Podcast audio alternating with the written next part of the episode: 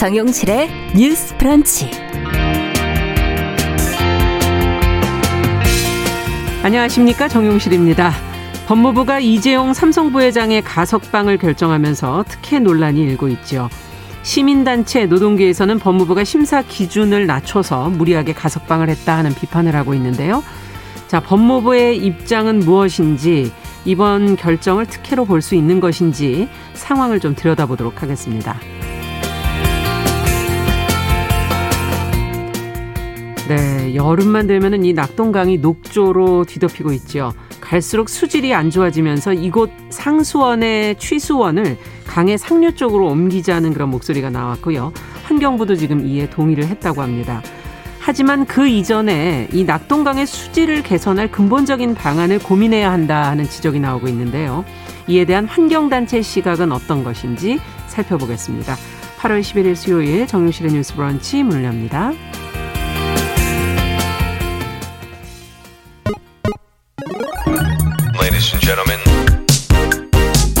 새로운 시각으로 세상을 봅니다. 정용실의 뉴스 브런치 뉴스픽.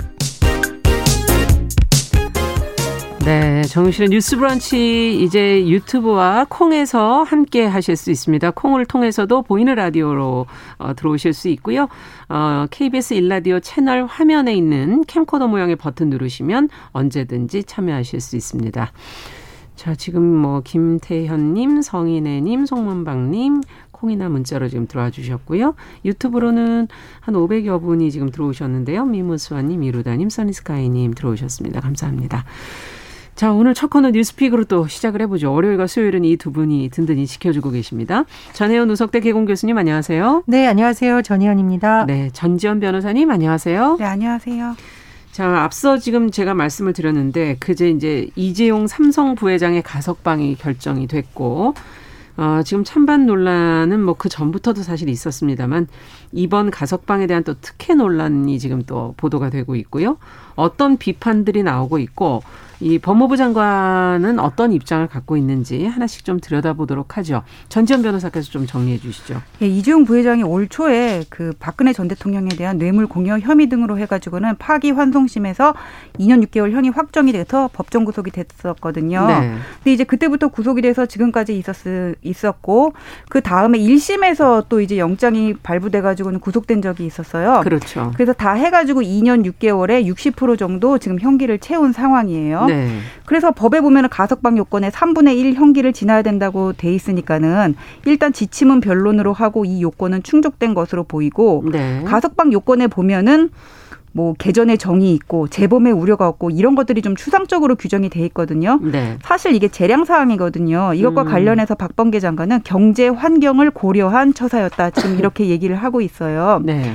이건 아무래도 최근에 어떤 반도체 패권 상황이라든지 음. 코로나로 인해서 백신 개발이라든지 확보 문제와 관련해 가지고는 삼성 그룹 차원에서 할 수 있는 일에 대한 어떤 기대감이 반영된 것이다. 좀 그렇게 볼 수가 있을 것 같아요. 네. 그럼 이제 가석방이 됐으면은 이재용 부회장이 아무런 제한 없이 경영 일선에 복귀할 수 있냐? 그거는 어. 아니에요.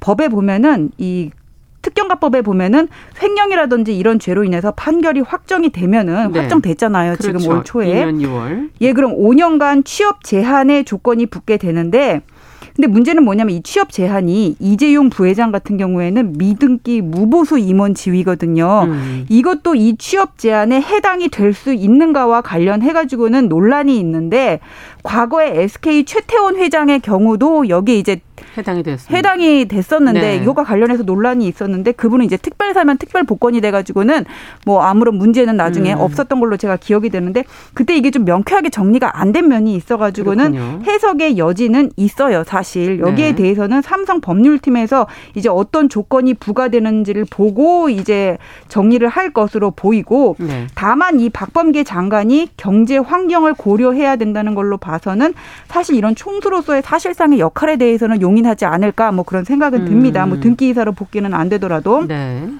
근데 또 문제는 뭐냐면은 지금 계류된 이제 재판이 많단 말이에요. 음. 경영권 승계 관련해 가지고 형사 사건도 있고 그다음에 프로포폴도 있고 증선이 결정에 대해서 취소 소송 건 것도 있거든요. 네, 아직 이 경, 남아 있군요. 예, 이 경영권 승계는 뭐냐면은 뇌물을 줄 때는 그냥 돈만 주면 안 되고 그게 대가성이 있어야 그렇죠. 되는데 그때 이제 제기됐던 게 삼성물산 제일모직의 합병이었는데 네. 이 내용을 간략하게 설명을 드리면은 제일모직이 지분의 한 절반 정도를 가지고 있는 삼성 바이오로직스가 음. 그 에피스 분식 회계를 통해서 가치를 뻥튀기 해가지고는 이재용 부회장 일가가 가지고 있는 제일모직의 가치를 높여서 합병의 음. 불공정 불공정한 비율로 합병이 되게 했다 이런 내용이 있는데 네. 여기에 대해서 이제 뭐 재판이 진행될 거기 때문에 이재용 부회장은 그 법무부의 허가가 없는 한 그렇게 자유로울 것 같지는 않아요. 음. 근데 이 가석방 결정 관련해 가지고 비판 여론이 있는데 일단은 뭐냐면은 형평에 맞지 않는다는 겁니다. 네. 60% 채워서 법정 요건 해당되는 거는 알아. 하지만은 네.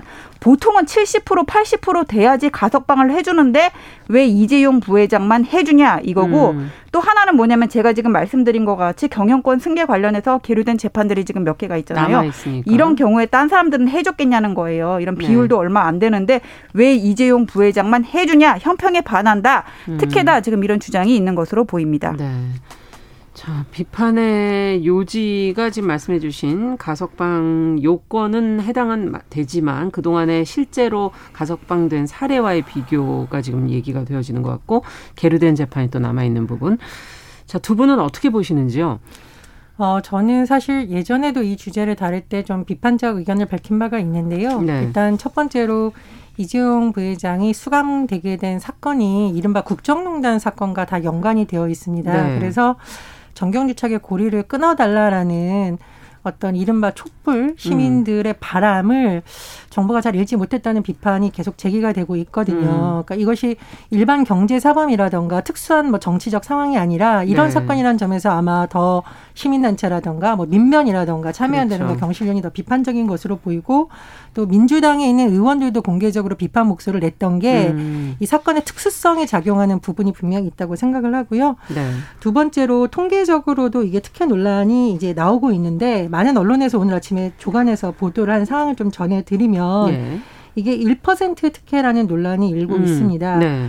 이런 사건이 이제까지 이런 사례가 많았다. 이런 뭐 특혜라고 하기엔 좀 뭐 하겠죠. 네. 뭐 일반적으로 이제까지 했던 것을 음. 적용했다고 할 수 있는데 살펴보니까 어, 예전에 10년 동안 했던 걸 쭉 살펴보니까 이재용 부회장처럼 현재 70% 채우지 못하고 가석방된 경우가 가석방된 허가자의 1%도 안 된다. 음. 굉장히 어려운 확률이잖아요. 네. 그런 확률에서 됐으니까 특혜 의혹이 나올 수 있는 거고 또 단순 사건으로 재판하는 수감자 가운데 가석방된 인원, 그러니까 지금 재판을 받고 있잖아요. 네. 다른 재판도. 음. 그도 1%도 안 된다. 음. 그래서 1% 안에 재벌의 어떤 부회장에 들어간 것이 특혜이지 뭘 어떻게 다르게 해석을 할 수 있겠느냐. 그리고 이게 과연 이재용 부회장이 아닌 삼성이라는 배경이 없는 네. 사람이었으면 이게 가능했었겠는가 음. 이런 비판이 제기될 수밖에 없다고 생각을 하고요. 세 번째로 저는 이제 문재인 정부 초반과 지금을 한번 비교해 봤어요. 아. 어, 가석방 말고 일단 상징적으로 문재인 정부의 첫 사면을 제가 한번 봤었는데 그때는 가석방이 아닌 사면인데도 비판 여론이 그렇게 많지 않았습니다. 왜냐하면 네. 당시 사면의 컨셉이 한국방 한국판 장발장 사면이었어요. 네. 생활고울 때문에 어쩔 수 없이 우발적으로 서민형, 음. 생계형 범죄를 저지른 사람들이 사면을 받았는데 네. 예를 들면 배가 너무 고파서 슈퍼마켓에 들어가서 음. 소세지 17개, 음. 과자 한 봉지 훔쳐서 징역 8개월 사는 수감자가 있었다고 네. 해요. 이런 사람들, 그러니까 사회적 약자에 대한 법의 음. 관용이라는 것에 있어서는 사람들이 그렇게 많이 비판하지 않았거든요. 그렇죠. 그래서 음. 그런 면에서 지금 정권 말 정권 초에 비해서 좀 어떤 정경유착의 의지라던가 음. 공정한 법의 자체에 대한 의지가 흐려진 것이 아닌가 그런 음. 비판 여론이 나오는 것으로 보입니다. 네. 전지현 변호사께서는 어떻게 보십니까? 가석방이라는 제도 예. 자체가 원래 특혜예요. 이게 어떤 재벌이라서 그냥 무조건적으로 봐주는 게 아니라 납득할 만한 사유가 있으면은 아 이 사람을 가석방 시킬 만하다 이렇게 인정할 수 있는 거라고 보여지고 음. 그 형기 60%만 채웠을 때 별로 석방 안 해줬던 거 맞아요. 그런데 코로나 시국에 음. 지금 수원 구치소 같은 경우에는 이 과밀 수용도가 100%, 130% 정도 되고 교도소는 이미 110% 네. 넘었거든요. 이 정도 되다 보니까는 미결이라도 교도소로 가는 경우들이 생겨요. 음. 이거를 좀 해소할 방안이 생겨가지고는 최근에 가석방 기준을 완화를 하고 좀 더 많은 사람이 심사 대상 중에 거의 80% 이상이 석방 결정을 받은 바가 있어요. 음. 그래서 이거를 이재용 회장만을 위한 특혜다 그렇게 볼 수는 없을 것 같고 정경 유착 잘못된 거죠. 근데 이 유착의 고리가 정권이 대통령이 요구를 하는데 기업이 과연 거절할 수 있었느냐 여기에 관해서는 수동적 뇌물 공여란 얘기는 계속 나왔었거든요. 네. 그래서 문제는 그 뇌물을 주는 것과 대가로 이재용 부회장이 어떤 경영권 승계를 꾀했는지 음. 이 부분이 관건인데 이거는 지금 재판 중이란 사안이란 말이에요. 그래서 그 일반 예, 강도 사범 같은 경우에 내가 음. 강도로 복역 중인데 또 다른 강도권을 별건으로 또 재판 중에 있어요.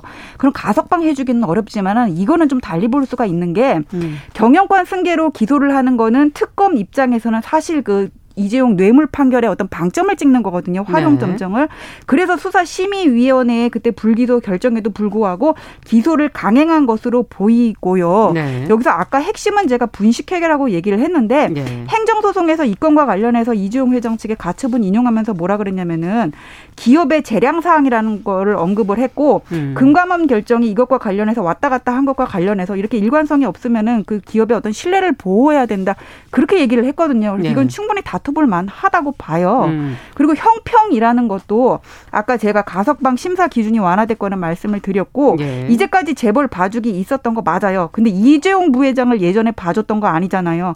사기업 뭐 어떤 사적인 용도로 인해 가지고는 기업의 자금을 횡령을 하고 노동자 노동자들 임금 미지급하고 이런 경우에도 가석방되고 사면된 경우들이 있는데 그 경우 잘못됐다고 해가지고는 왜 이 경우도 같이 재벌인데 똑같이 봐주냐? 이렇게 몰아갈 수는 없다고 보이고 그다음에 총수 재벌 어디 이거 반 재벌 정서가 저는 여기 좀 깔려 있다고 보는데 총수가 일부 자본을 가지고 순환 출자 고리로 해가지고는 전체 대기업 지배하는 거 잘못된 거 맞아요. 네. 한데 이거는 우리나라가 어떤 IMF 이후의 기업 환경에서 이거를 스스로 뭐 지주회사라든지 이런 부분을 장려한 측면이 분명히 있거든요. 네. 이런 부분은 공정거래법이라든지 그 경영권 승계 재판 가지고 해결을 해야지 총수가 있어야지 기업 결정하냐 사실상의 어떤 그런 기업 현실을 무시를 하고 이사회에서 결정을 하면 되는데 왜 총수까지 음. 석방을 시키냐 이런 식으로 비판하는 거는 좀 무리가 있다고 봅니다. 어쨌든 근데 사안으로 본다. 대통령이 네. 하는데 어떤 재벌이 못 주냐라는 걸로 하면 음. 앞으로도 계속 그렇게 해도 법의 관용을 베풀 수 있다라는 네. 잘못된 신호로 해석될 수 있기 때문에 음. 이제는 그 고리를 한번 끊어달라고 계속 욕을 하는 거거든요. 네. 과거에도 독재 정권이나 이런 데서 이런 사례가 있었겠죠. 그리고 음. 많은 경제인들이 그런 놀이를 내세웠어요. 근데 음. 많은 시민들이 당신들도 어쨌든 당신 기업에 유리한 걸 뭔가 얻어내기 위해서 음. 본인이 경영자로서의 위치를 얻기 위해서 했으니까 이제 제발 제발 그런 거 하지 말자라는 거거든요. 네. 그랬기 때문에 이번에 더 비판 여론이 민주당 내부에서 나온다고 보고요. 예. 또 하나 제가 좀 말씀을 드리고 싶은데 지금 법무부 장관에 대해서 하도 이제 기자들이 질문을 했나 봐요. 취업 네. 제한 해제가 어떻게 할 거냐 그랬더니 음. 박봉계 장관이 어, 취업 제한 문제 그 가석방하고 별개 문제다 고려하지 않고 있다 음. 이렇게 얘기를 하고 있어요. 그러면 사실상 경영 활동에서 제약은 분명히 있잖아요. 그렇죠. 그런데 또 사면 아니 가석방하고 나서 했던 논리는 국가적 경제 상황이라던가 글로벌 경제 환경에 대한 고려 차원이라고 해서 모순된다는 말씀이시죠. 그러니까 이게 여론에 따라서 또 왔다 갔다 하는 거 아니란 비판도 제기되고 네. 있거든요. 네. 그래서 어쨌든 뭐 이건 지금 민주당 내에서도 뭐 박용진 의원이나 이런 사람들이 가석방 결정 이후에도 비판 여론이 나오고 있는데 음. 어, 이런 부분에 의견도 좀 귀담아 들을 필요가 있다라고 저는 생각을 합니다. 근데 네. 이재용 부회장이 만기 출소하고 나왔는데 나왔을 음. 때 다음 대통령이 또 요구를 하면은 아 이런 경우에 감옥 가더라 이러고 거절을 할 수 있을까요? 근데 그렇게 네. 하지 않도록 사법부가 그래서 음. 이재용 부회장을 수감까지 시키면서 저는 경고성을 했다고 보고 두 분 다 가장 중요한 핵심적인 것은 결국 정경유착의 문제로 그러면 어떻게 근본적으로 끊을 것이냐. 그 정치권의 의지예요. 그거는. 정치권의 뭐 의지다. 그래서 대통령의 보시... 권한을 좀 완화를 해야 된다거나 네. 아니면은 여기에 대해서 뭐 감시 감독 기능을 강화해야 된다가 네. 그런 거 있는데 결국 이거는 어떤 정치 대통령의 의지가 없으면은 그 대통령의 권한을 뭐 나누거나 아니면은 음. 좀 약화시키는 그런 쪽으로 해결을 해야 되는 거고요. 이거를 기업을 좀 더 만기 출소하게 너도 감옥에 있어 이런 식으로 해결할 수는 없다고 봅니다. 근데 정치권의 의지도 중요하지만 그러면 네. 정치권은 무조건 강자고 기업 총수는 피해자냐? 그건 아니라는 거죠. 우리가 여러 가지 측면을 같이 봐야 된다고 생각을 하고요. 물론 정치권의 의지 중요합니다. 그렇지만 네. 최근 보면 경영계에서도 2세, 어, 3세들이 계속 이렇게 고민을 하면서 여러 가지 제도 많이 만들고 있잖아요. 네. 뭐 준법 감시도 만들고 그렇죠. 자체적으로 이런 거 안 하겠다고 선언하기도 하고 네. 그런 노력도 같이 병행이 되어야겠죠. 아, 피해자 아니니까 풀어줄 테니까 나와가지고 경제 회복하라고 지금 얘기를 하고 있는 거잖아요. 그다음에 그 취업 제한의 문제 같은 경우는 아까 미등기 무보수 임원 얘기 드렸잖아요. 해주셨죠. 그 네. 경우에 네. 어떤 취업 제한에 사실 안 걸릴 수가 있어요. 음. 이 경우에 법무부가 어떤 조건을 부과하는지를 앞으로 지켜봐야 되는 문제입니다. 네. 무엇보다 근본적인 문제는 정경유착에 있지 않나 하는 생각이 들고 근본적 이것을 어떻게 그러면 막을 수 있을까 예방할 수 있을까에 좀더 어, 뭐 지혜를 좀 모아야 되지 않을까 하는 그런 생각이 드네요. 자, 두 번째 뉴스로 좀 가보겠습니다.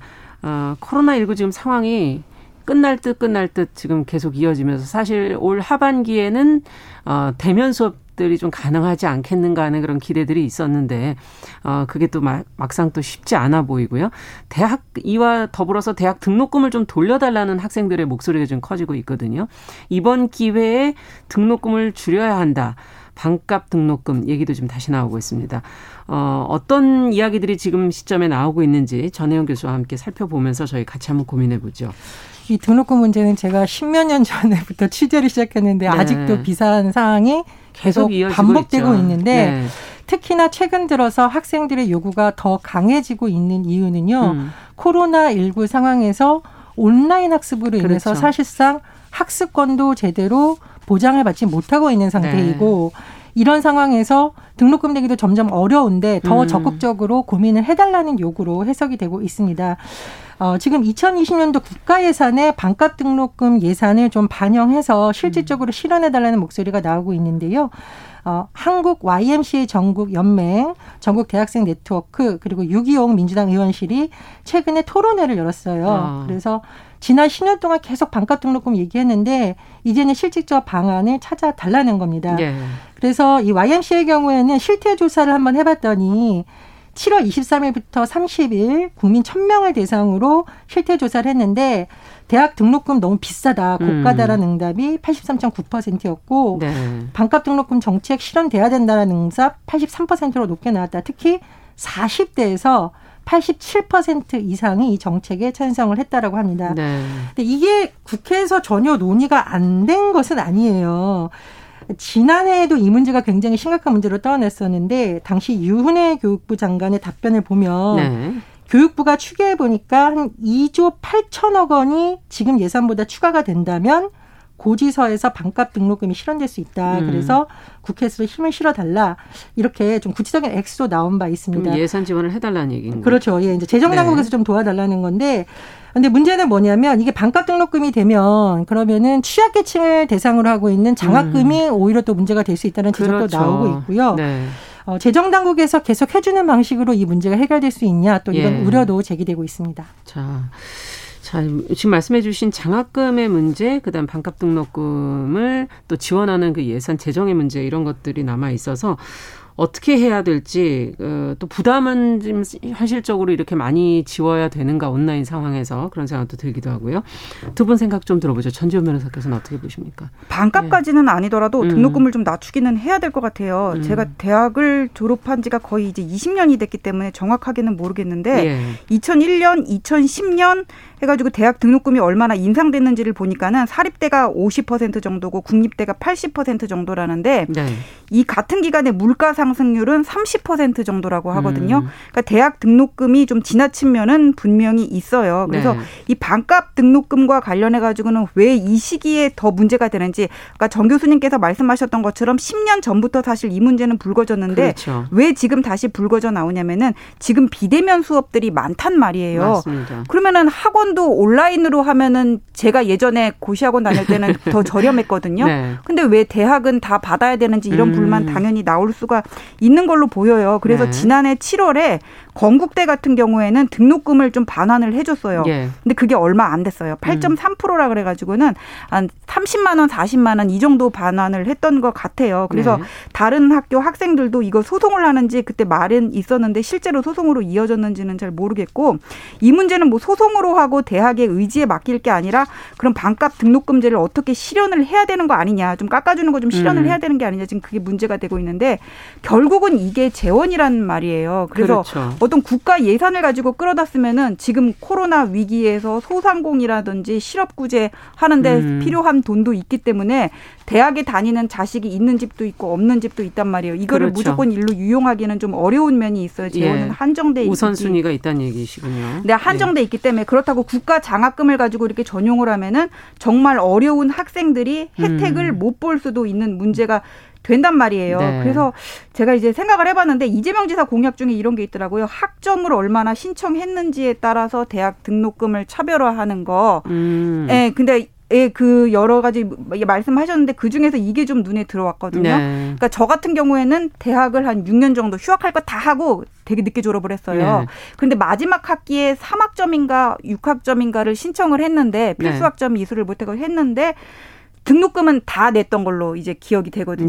네. 그래서 이거는 분명히 불합리한 점이 있단 말이에요. 음. 그래서 이거는 좀 받아들일 수가 있는 것 같고, 음. 그 다음에 대학이 어떤 재정을 투명화하고 허리띠를 조여야 되는 거는 두말할 필요 없이 이거는 당연히 전제 조건이고요. 네. 또 하나 생각할 수 있는 게 어떤 기여 입학제인데, 음. 기여 입학제는 정치권에서 아까 우리나라에서 가장 형평의 요구가 강한 부분이 대학 분야죠. 입시하고 이제 네. 병역이란 말이에요. 네. 함부로 내놓기가 어려운 문제기는 한데 근데 지금 수시 입학으로 애들만 학생들 많이 뽑는단 말이에요. 네. 근데 그게 뭐 어떤 오늘 이제 정경심 교수 판결 선고가 날 텐데 그거를 뭐 정말 위조를 적극적으로 한다거나 정경심 교수가 막 했다 이건 아니고 위조를 음. 적극적으로 한다거나 아니면은 갔는데 안 간 것, 안 갔는데 간 것처럼 이렇게 하는 거를 떠나서 일단 그렇게 스펙을 할 수 있는 거는 스펙을 쌓을 수 있는 거는 부모의 네트워크로 이루어지는 음. 측면이 분명히 있단 말이에요. 그렇게 수시 입학제도 할 거면 차라리 그냥 떳떳하게 어느 요건 이상은 기여 입학을 허용을 해주는 것도 네. 고려를 해볼 수 있지 않을까 좀 그런 생각이 듭니다. 외국 네. 같은 경우에는 뭐 전체 다는 아니더라도 등록금이 비싼 네. 가 같은 경우에는 인정을 해 주더라고요. 그래서 이 부분도 고려를 해볼 수 있지 않을까 네, 싶습니다. 네, 제도적으로 본다면. 네. 어떻게 보십니까, 전혜영 교수께서는? 이게 두 가지 음. 문제가 겹쳐 있죠. 하나는 등록금이 비싸다는 계속 반복되는 그렇죠. 문제가 음. 있고 두 번째는 감염병 사태라는 기존에 겪어보지 못한 특수상황이 네. 겹쳐 있는 건데요. 첫 번째 근본적인 등록금 문제가 비싸다, 네. 감당하기 어려운 수준이다 이 부분은 굉장히 어려운 과제이긴 한데 제가 보기엔 일단 국공립대학부터 등록금을 낮출 수 있는 노력은 음. 재정을 투입하더라도 어느 정도 국민들의 공감대가 형성될 수 있다고 보거든요. 네. 실제로 하고 있지만 네. 국민들이 왜 국공립대 사 저기 뭐 예를 들면 시립대 그렇죠. 이런 데 싸게 지냐고 반발하진 않습니다. 네. 그리고 아, 이게 최문순 강원도지사가 지난번 대선 때 무상등록금 공약을 하면서 음. 강원도가 강원 도립대를 2014년부터 반값 등록금 음. 공약했다. 네. 근데 예산이 생각보다 많이 안 들더라라고 했거든요. 네. 그러니까 국공립대학이라던가 도립대학이라던가 이런 것부터 좀 그런 노력을 해서 예전에 그래서 국공립대를 선택하는 경우가 그렇죠. 등록금 때문에 있었습니다. 그러니까 이 문제는 예. 뭐냐면 적어도 음. 돈이 없어서 대학을 포기하는 경우는 공적인 오케이. 영역에서는 막아주자라는 음. 것으로 보이고요. 두 번째로 사립대학 문제는 이게 등록금 일정 부분 올리면 규제하겠다라는 게 난리가 난 적이 있거든요. 네. 지금 보면 언론별로도 사설이 엇갈리는데 저는 규제론에 사실 한계가 있다고 치고요. 예. 어, 국가에서 장학금 지급을 확대하거나 중저리로 장기간 해주는 방안이 같이 병행을 해야지 규제로 사립대학을 계속 누리는 음. 방법은 좀 한계가 있다 이렇게 생각을 합니다. 그리고 네. 제가 아까 말씀드렸던 감염병 사태에서의 지금 학습권 침해 논란은 네. 법적인 부분을 살펴보면 자연재해에 대해서는 우리나라가 여러 가지 예외 규정 있잖아요. 그렇죠. 학교뿐만 아니라 각종 음. 계약에 대해서 많이 정비가 됐는데 감염병 사태는 코로나 같은 상황이 많지 않았었기 때문에 음. 정비가 안 되면서 교육부도 터치를 못 한다고 하고 예. 학생들하고 대학끼리 알아서 해라 이렇게 된 거거든요. 음. 그래서 사실은 이 문제는 감염병 사태에 대한 어떤 법적인 검토는 또 국회의 몫으로 남아 있다고 봅니다. 네. 이건 국가에서 정리가 좀 필요하다라는 얘기시네요. 전재 변호사께서 제가 이거 관련해서 기사를 음. 찾다 보니까는 뭐 대학 재정의 방만한 운영 이런 거를 네. 지적한 기사도 있더라고요. 근데 제가 이 부분은 뭐 취재를 해본 거 또 아니고 각 대학의 어떤 보고서를 그렇죠. 본 것도 아니어가지고 정확히 알 수는 없지만은 일단 이 문제 해결이 시발점이 돼야 될 것으로 그렇죠. 보이고 그 다음에 그 대학생들이 아르바이트를 할 수 있거나 아니면은 음. 대학을 졸업하고 취업이 잘 돼야지 그것도 이렇게 뭐 대출 등록금 학자금 대출 같은 것도 이렇게 받을 수가 있기 때문에 음.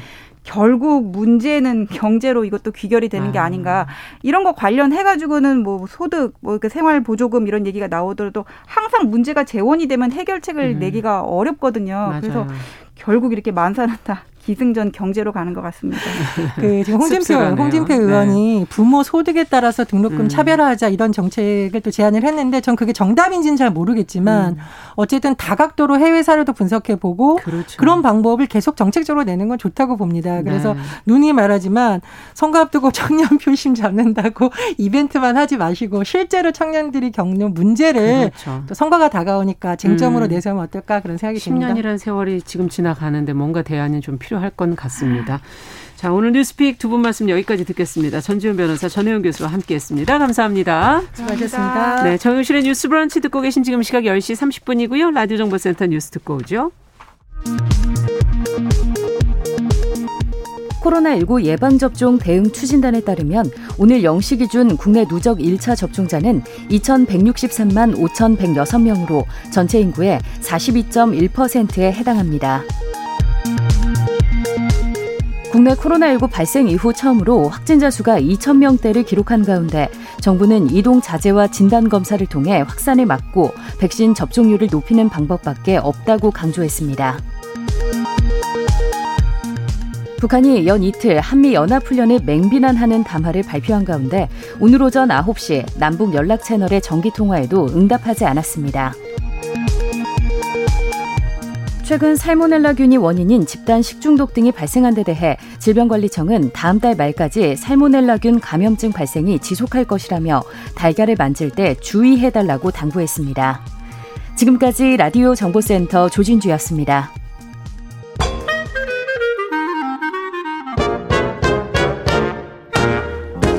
모두가 행복한 미래 정용실의 뉴스 브런치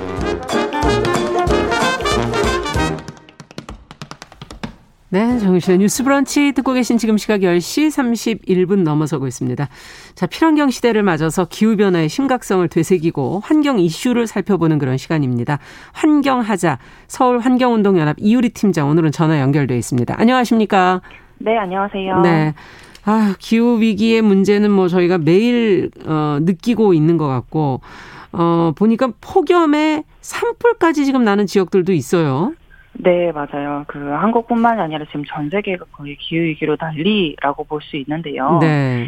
그 최근 소식으로 미국 폭염으로 인해 가지고 연어대가 산채로 물 속에서 익어간다는 소식을 들었습니다. 네. 이게 좀 자세히 말씀드리면 이게 미국 서부를 강타했던 폭염으로 산란을 위해서 강으로 돌아온 연어들이 예. 살이 익어버, 뭐, 익어버렸다는 소식이었는데요. 이게 폭염으로 뜨거, 물이 뜨거워지면서 사람으로 치면 거의 38도의 기온으로 아. 마라톤을 하는 것과 비슷한 환경이라고 합니다. 네. 이게 이제 미국 현지 환경단체에서는 수온 상승의 주요 원인으로 기후 위기도 있고 또 예. 동시에 인근은, 인근에 설치되어 있는 댐을 꼽았는데요.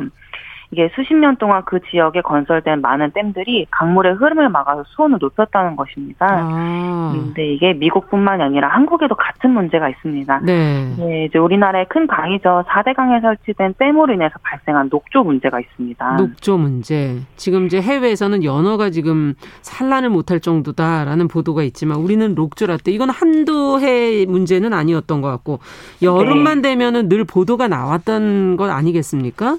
네, 맞습니다. 있습니다. 그 거의 녹조라떼라는 말가, 말까지 생겨날 정도였는데요. 예. 이게 짙은 녹색의 그 남조류가 음. 뒤덮인 강물을 보면서 생겨난 말이었습니다. 녹조라떼라는 말이. 네. 네, 지금 그 4대강, 그 큰 강 물줄기죠. 4대강 중에 또 낙동강이 녹조가 발생하고 지금 현재 강바닥에 썩어가고 있다는 그런 음. 소식인데요. 이게 낙동강에 8개의 보가 설치된 이후에 여름마다 매년 여름이면 낙동강 전 아. 구간이 아, 녹조로 뒤덮이고 있는 상황인데. 구간이? 네, 맞습니다. 예. 그 지난 6월에 저희가 이제 현장 조사를 해본 결과 낙동강 퇴적토에 4급수 오염 지표정인 실제랑이가 발, 견이 되었었고요. 음. 4급수 같은 경우는 수질 등급 중에 최하위 등급인데요. 이 네. 정도면 오랫동안 접촉 시 피부병을 일으킬 수도 있고 수돗물로는 사용할 수 없는 정도입니다. 아, 그렇군요. 지금 말씀해 주신 낙동강이 근데 일부 지금 수도 그러니까 어떻게 보면은 어 수원으로 쓰고 있는데 그게 네 4급수라고요. 네, 맞습니다. 아, 그렇군요. 낙동강을 지금 치수원으로 둔 지역들 그러면 어떡합니까 이거는? 이 걱정이 상당하실 것 같은데요. 이게 이제 낙 4대강 사업 이후에 수질이 많이 악화되기도 했었고 또 과거에는 이 낙동강 지역 근처에 있는 산업단지에서 오염물질을 유출한 사례들이 있어가지고 맞아요. 취소원 이전 논의가 여러 차례 진행이 되어 왔었었거든요. 예. 그래서 이 낙동강 본류에서 뭐 상류 부근으로 취소원을 이전하겠다, 뭐 못한다 이런 문제들로 음. 지자체 간에서 식수 확보를 둔 갈등도 상당했었고요. 예. 그리고 이제 이런 문제들로 인해 가지고 환경부는 취소원 이전이 필요하다는 입장을 내놓았었는데 음. 지난 6월 4일날 대통령 직속 국가물관리위원회 산하 낙동강 유형 물관리위원회입니다. 여기에서 이제 낙동강 통합 물관리 방안을 심의 의결한 부분이 있었습니다. 네. 네, 이제 이 해당 내용에는 2028년까지 낙동강 본류 중심이었던 취소원을 지류로 다변화하겠다는 계획이 담겨 있었고요. 네. 이게 간단하게 취소는 이전을 하면 해결될 문제처럼 보이지만 이게 음. 간단한 문제였으면 참 좋았는데 좀 그렇지 않은 문제들이 많이 있습니다. 네. 요거 좀 자세히 말씀을 드리면 예. 본류가 아니고 잠깐 지류라는 것은 어 네. 조금 더 조, 어 본류라는 건 더 큰 부분을 얘기하는 거고 지류는 그 작은 부분을 얘기하는 건가요? 그렇죠, 맞습니다. 네. 지류에서 내려와가지고 본류를 합류하라 하는 것이죠. 그리고 본류에서 아. 빠져나가서 바다로까지 나가는 것인데요. 네. 네, 이 원래 본류 중심이었던 이 취수원을 지류로 옮기겠다. 그러니까 즉 상류 부근으로 옮기겠다라는 그 네, 뜻이 네. 담겨 있습니다. 근데 이게 저희가 이제 보는 문제점은 네. 이게 낙동강 본류의 수질 개선 방안이 빠져 있거든요. 좀 더 정확히 아. 말씀드리면 보호 개방 관련된 내용이 빠져 있습니다. 그러니까 본질을 외면한 임시방편 아니냐라는 강한 비판까지 하고 있는 상황이고요. 예. 이게 좀 쉽게 말씀드리면 4대강 사업으로 낙동강에 보가 설치된 이후에 낙동강 본류의 녹조가 계속 발생을 하고 있고 예. 또 심지어 본류를 끌어올려서 농업에 사용하고 있었는데 농업에도 큰 타격을 줄 만큼의 녹조가 발생을 하고 있고 그렇군요. 또 지금처럼 이렇게 취소 문제까지 발생을 하는데 이건 심각하죠. 그 지역 분들한테는. 그렇죠. 네, 네, 맞습니다. 근데 이게 환경부가 낙동 강그 유형민들 본류의 유형민들 간의 합의도 없이 독단적으로 예. 내놓은 이번 방안 자체에는 그 본질인 보 개방 내용이 빠져 있는 것입니다. 예. 그러니까 즉 수질 개선을 위해서 보를 개방하는 것이 우선인데 보호 개방에 대한 내용은 완전히 빠져 있는 상태로 그냥 취소원만 상류로 이전을 하겠다라는 아. 계획이 담겨 있는 거예요. 네. 네. 그러면 그 하류 부근에 이제 그 본류 부근에 살고 있는 분들, 그러니까 특히 농, 농업을 짓거나 또는 그, 그 곳에서 살고 있는 지역민들 같은 경우는 그럼 이 수질 개선은 문제는 어떻게 할 것이냐라는 문제가 같이 엮여 있는 거죠. 음, 이거는 취수원까지는 아니지만 어쨌든 농업에 써야 되는데 그렇습니다. 수질 개선은 어떻게 할 거냐? 네, 네, 맞아요. 이게 오염원에 대한 차단, 그러니까 그즉 4대강 사업으로 인해서 발생했던 오염원, 그것에 대한 차단을 위한 노력 없이 그냥 음. 취소원만 이전하겠다라는 것은 또다시 이게 상하류 유형민들 간의 물 분쟁을 촉발시키는 일이기 때문에 음. 이거는 취소원 이전시키는 문제 이전에 이 보개방에 대한 문제가 분명히 있어야 된다. 이거에 대한 논의가 빨리 이루어져야 된다라는 말인 거죠. 네, 오염원을 차단할 수 있는 것 중에 방법이 아까 어떤 산업 단지들에서 오염 물질이 나오지 못하게 하는 거 뭐 이런 것도 네. 해당이 되겠고 그렇죠. 보호 개방은 어떤 이유에서 또 더 이게 중요한 건가요? 이게 보호 개방 효과는 이미 금강과 영산강을 통해서 증명이 된 바가 있습니다. 네. 그러니까 이제 환경부가 2013년부터 2018년 이전 이후로 비교한 비교한 결과 보호 개방 이후에 녹조 등 물 환경에 크게 물 환경이 크게 개선된 것으로 나타났었고요. 네. 네, 이런 식으로 이미 연구 결과를 통해서 보 개방 효과는 이미 증명이 되었고 낙동강 본류의 수질을 2등급 이상으로 개선하겠다는 것이 바로 환경부의 목표였어요. 네. 근데 이번 이 취소원 이전의 계획으로는 보 개방에 대한 부분들은 완전히 외면된 사례였고 음. 지금 이제 또 문재인 정부의 국정 과제이자 공약이 바로 4대강 자연성 회복이었거든요. 예, 예. 네, 지금 현재 임기가 1년도 안 남은 상태이잖아요. 예. 근데 이제 금강과 영산강의 연구를 통해서 보 개방에 대한 여러 데이터들을 이미 수집을 해왔는데 지금 이 낙동강, 이 낙동강에 대한 보 개방은 전혀 진행이 되어 있지 않았던 사례였고 그리고 이 수, 수문 개방을 계속 지지부진하게 밀어온 탓에 이 낙동강 본류의 수질 개선 문제는 계속 외면이 되고 말았던 문제였습니다. 네. 왜 다른 강은 가능한데 이 낙동강의 경우는 어, 고민을 안 하는 걸까요? 이유는 어디 있다고 보세요? 글쎄요, 이게 그러니까 좀 쉬운 부분부터 진행을 했다라고 생각이 좀 돼요. 그러니까 예. 금강과 영상강처럼 보 개방을 좀 빠르게 진행할 수 있었던 곳, 그러니까 연구 결과가 좀 더 확실하게 나왔던 곳들 먼저 진행을 해왔고, 예. 사실 4대 강이면 다른 두 강, 이게 낙동강도 있고 다른 강도 있는데 그 강은 좀더 뒤로 후순위를 밀어놨는데 임기가 지금 이미 거의 끝나간 상태인 거죠. 네. 그러니까 이미 국정 과제이고 공약이었다면 이 4대강에 대한 부분들을 동시에 같이 진행을 했었던 부분이었는데 그걸 자꾸 좀 후순위를 밀었던 이런 낙동강 같은 사례들이 뭐 비용의 문제라든지 뭐 여러 가지 다른 이유는 없을까요? 비용의 문제라기보다는 예. 사실 저는 그냥 좀 미뤄왔다라고 생각이 좀 됩니다. 예. 그러니까 이게 낙동강 본류에 대한 문제도 많았는데 예. 좀 미뤄왔던 사례가 아니었나라고 생각이 돼요. 그렇군요. 끝으로 정리를 좀 해주신다면요.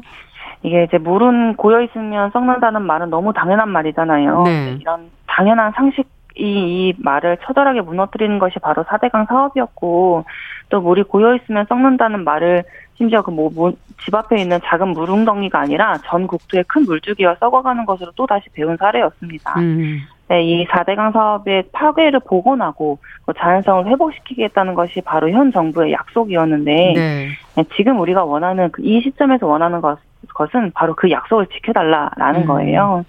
그러니까 그보 개방에 대한 논의도 방향도 없이 취소원만 이전할 것이 아니라 음. 낙동강의 흐름을 막고 있는 장애물을 제거해달라 그리고 그 길을 열어달라 이것이 바로 우리의 바람입니다. 네, 오늘 말씀은 여기까지 듣겠습니다. 감사합니다. 네, 감사합니다. 네, 서울 환경운동연합의 이우리 팀장과 함께 이 낙동강 수질 악화로 인한 취소원 이전 문제에 대해 살펴봤습니다.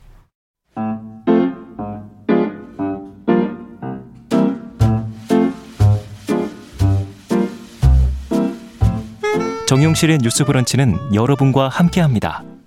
샵 9730은 짧은 문자 50원, 긴 문자 100원으로 모바일 콩과 유튜브는 무료로 참여하실 수 있습니다.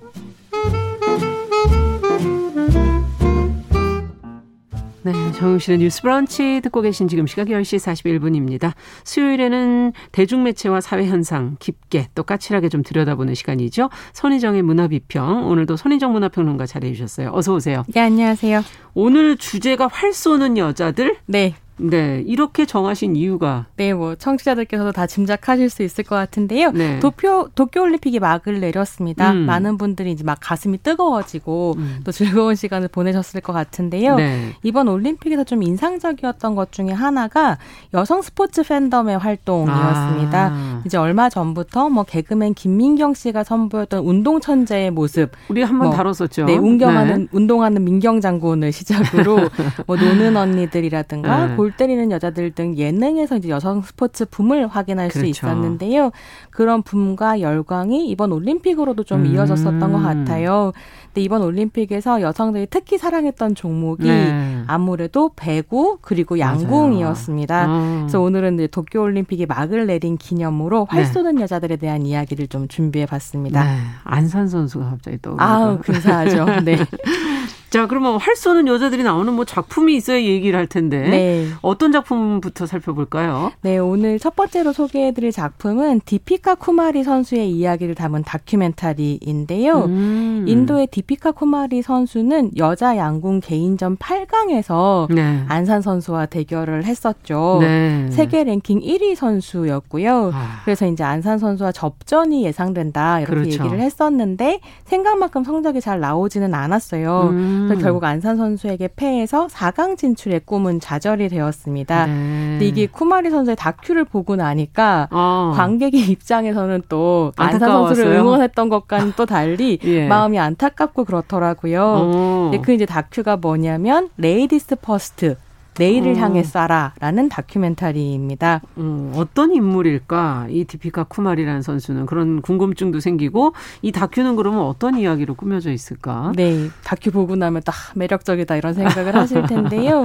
다큐는 디피카 쿠마리 선수의 올림픽 도전기를 그리고 있는 작품입니다. 아. 그가 어떻게 양궁을 시작하게 되었는가에서부터 음. 2012년 런던 올림픽, 2016년 리우 올림픽에 아. 출전을 했었는데 고배를 마시거든요. 있거든요. 예. 그래서 이제 그 과정 다시 심기일전에서 도쿄올림픽에 도전하는 이야기를 음. 소개를 하고 있는데 다큐멘터리 이제 도쿄올림픽 도전 전까지를 그리고 있겠잖아요. 근데. 우리는 또 도쿄올림픽 결과를 아니까 마음이 또 안 좋더라고요. 맞아요. 근데 어. 이게 쿠마리 선수 같은 경우에는 세계 대회만 나가면 굉장히 좋은 성적을 거두. 그러니까 음. 세계 랭킹 1위이고 랭킹은 1위죠. 예, 예. 2014년에는 인도 상공회의소가 선정한 올해의 스포츠 상을 이제 수상을 하는 등 아. 굉장히 뛰어난 기량을 선보여 왔는데요. 올림픽에만 나가면 성적이 저조한 음. 거죠. 음, 근데 이 다큐멘터리는 그것을 개인의 문제로 다루기보다는 아. 양궁 종목에 대한 인도 정부의 무관심과 부족한 지원. 그럴 수 있죠. 그러면서도 좋은 음. 성적을 내기를 기대하기 때문에 선수가 짊어지게 되는 압박. 음. 아무도 이 압박을 책임져주지 않는 이런 상황 등을 이제 다루고 있습니다. 아. 그리고 무엇보다 여자가 운동하는 것을 배 관시하는 인도의 가부장적인 문화와 예. 스포츠에서의 성차별을 다루고 있는 거죠. 네. 어, 특히 인도 같은 경우는 그 스포츠가 남성의 영역이라고 아직도 생각되어지는 부분이 많다면서요? 네, 그렇습니다. 네. 그래서 다큐멘터리를 탁 틀면 남자들의 어. 목소리로부터 이제 다큐가 시작을 하는데 여자들은 집에 있어야지 운동장에 있으면 안 돼. 뭐 스포츠는 남자들만 하는 아. 거고 요리하고 살림하고 애들 키우는 게 여자들의 역할이지. 이런 식의 이제 막 나레이션이 그렇군요. 나오고요. 그에 이어서 쿠마리의 목소리가 들려옵니다. 음. 반박하고 싶은 마음이 굴뚝 같지만 말로 하면 사람들이 잊어버릴 거라는 생각이 든다. 하지만 화살로 답하면 절대 잊어버리지 않을 것이다. 이런 이야, 이야기를 하는 거죠. 멋지네요. 그래서 이 첫 장면에서 이미 다큐멘터리의 제목이 왜 Ladies First인가를 음. 좀 알게 되는데요.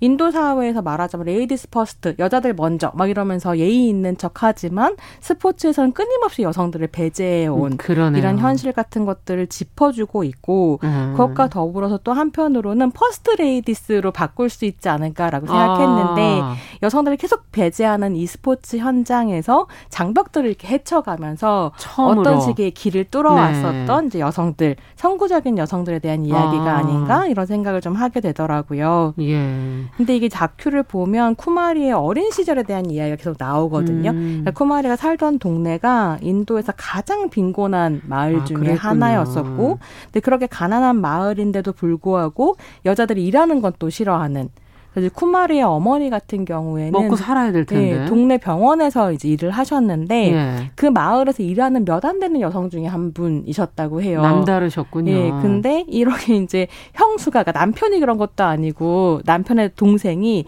형수가 밖에 나가는 거 나, 나가서 일하는 게 너무 싫어서 형수를 폭행했다는 얘기 이런 게 나오거든요. 그래갖고 이제 아. 쿠마리 삼촌이 인터뷰를 하는데 어 여자가 그렇게 나, 밖에서 나돌면 좀 맞을만 하지 이런 식으로 이제 인터뷰를 하는 그러니까 이런 아. 분위기의 동네에서 쿠마리가 자랐던 거죠. 아. 그래서 쿠마리가 결국 동네를 어렸을 때 떠나기로 결심을 하는데요. 음. 그 마을에서 쭉 살았으면 18살에 강제로 결혼 당했을 거다. 이제 이런 이야기를 하면서 야. 어떻게 떠나게 되었는가를 얘기하는데 네. 그 마을을 떠나서 세라이켈라라는 곳으로 가요. 예. 근데 거기에 뭐가 있었냐면 먹여주고 재워주고 입혀주는 양궁학교가 있었던 거죠. 아. 그래서 이제 쿠말의 첫 번째 양궁학교가 세라이켈라에 있는 곳이었는데 네. 어떻게 보면 처음에는 양궁에 관심이 있어서였다기보다는 나가려는 열, 네, 거였죠. 12살 때였던 건데 예. 집을 떠나서 먹고 사는 것을 해결하기 위해 양궁을 음. 시작했던 셈이고요. 그리고 몇 년 후에 쿠마리는 국가적인 지원이 거의 없는 곳에서 천재가 태어났다라는 음. 평가를 듣는 선수가 됩니다. 네. 아, 갑자기 들, 그 얘기를 다 듣고 나니까 마음이 좀 짠한 그런 생각이 들기도 하네요. 네, 그런 상황 속에서 세계 랭킹 1위니까요. 그러니, 대단하구나 싶더라고요. 네. 그 마을에서 일단 벗어난 것부터도 쉬운 선택은 아니었을 것 같다는 생각도 들고. 네. 어, 많은 좌절의 순간과 이를 또 이렇게 딛고 이겨 나가는 그 쿠마리의 행보를 보신 분들 참 인상적일 텐데. 네. 현 재 진행형인 부분도 인도의 모습을 가끔 이렇게 보도를 통해서 보게 되면 어, 더한 부분도 있다 이런 생각도 네, 들기도 그렇습니다. 하거든요. 여성에 대한 음. 차별뿐만 아니라 폭력도 굉장히 심하기도 그러니까요. 해서요. 어떤 인도의 어떤 지역에서는요. 음. 근데 제가 좀 이제 말씀드리고 싶은 건 다큐에 이런 장면이 나오는데요. 인도에는 올림픽 금메달을 딴 여자 선수가 없다라는 자막이 딱 뜨거든요. 아. 이 한마디의 말이 인도 스포츠에서 여성의 지위를 보여준다는 생각을 좀 하게 되는데요. 네. 인도 여성이 올림픽에서 금메달을 따지 못하는 것이 인도 여성 개개인의 영양 부족, 영양, 영양, 영양 부족 때문인가라고 음. 하면 사실 이 다큐멘터리는 그렇지 않다는 그렇죠. 걸 보여주죠. 인식 과,뭐 예. 지원과 국가적인 뭐 모든 게 다. 네. 저 쿠마리가 막 잘할 때는 마을 사람들이 좋아하다가 아. 쿠마리가 올림픽에서 실패를 하고 나니까 거봐라 여자애를 왜 밖으로 내돌리냐 이런 비판을 또 동네 사람들이 비단 하더라고요. 여, 뭐 스포츠만이 아니라 여성들이 한 한 명한 한 명이 이렇게 뚫고 나가는 여성들에 대한 모든 다른 태도들. 네. 예. 그렇죠. 그것과도 연결이 돼 있다는 생각도 드네요. 어떻게 보면 그렇게 유리천장을 뚫는 여성들이 많지 않기 때문에 음. 한 명의 여성이 다른 여성들을 과대대표해야 되는 부담 네. 같은 게 늘 있는 것 같아요. 그러네요. 근데 이런 상황에 대해서 쿠마리가 뭐라고 하냐면 음. 많은 인도의 여성들이 내 이야기를 통해 역경을 극복할 힘을 얻고 음. 야망을 이뤘으면 좋겠다. 아, 이런 인터뷰를 하거든요. 그래서 네. 여자들이 서로가 서로에게 용기가 되어주고 힘이 되어주려고 하는 이런 부분들이 또 음. 인상 인상적이었다라는 생각이 들었습니다. 네. 아, 정말 한번 다, 이건 좀 봐야겠다 이런 생각이 드네요. 네. 다음 소개해 주실 작품은 어떤 작품인가요? 네, 다음으로는 최근에 이제 한국 대중문화의 굉장한 화제작인데요. 예. 킹덤 아신전입니다. 네. K-좀비 사극 장르를 열어가고 있는 킹덤. 작품 중 하나. 네. 네. 김은희 작가가 음. 또 굉장히 유명하죠. 2019년에 시즌 1이 공개가 되고 2020년에 시즌 2를 방영했거든요. 네. 공개될 때마다 대단한 화제를 불러 모았었고요.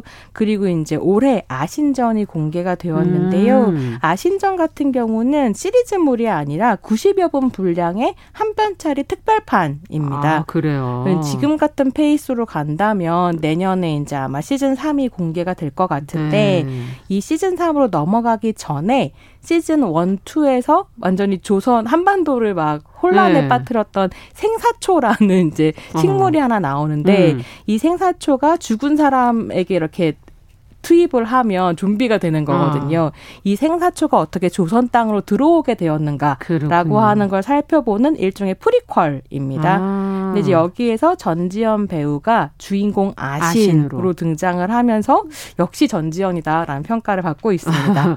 왜 그런지 궁금하기도 하고 네. 아신이 그러니까 화를 많이 쏘는가요? 네, 화를 많이 쏘고요. 화를 전지현 배우가 기가 막히게 쏩니다. 그래서 이제 뭐 김은희 작가 같은 경우에도 전지현 배우가 활 쏘는 하는 모습이 굉장히 인상적이었다라고 그렇군요. 호평을 하기도 했는데요.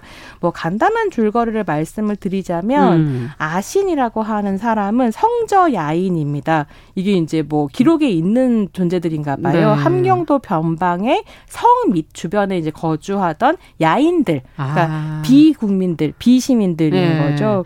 네, 성저 야인인데 킹덤에서 그리는 성저 야인은 여진족 출신으로 음. 조선의 귀한 이들이어서 네. 충분히 조선인으로서 인정받지도 못하고 어정쩡하네요. 네, 여저, 여진족들한테는 또 말하자면 배신자처럼 그렇죠. 취급을 당해서 어디에도 속하지 못한 채로 음. 멸시를 받는 불황민들인데요. 음. 백정일이라든가 뭐 밀정, 스파이 아. 이런 일들을 하면서 사실 조선인들이 살기 위해서 반드시 필요한 노동을 하는 사람들임에도 음. 엄청나게 엄청나게 천대를 받는 존재들인 네. 거죠.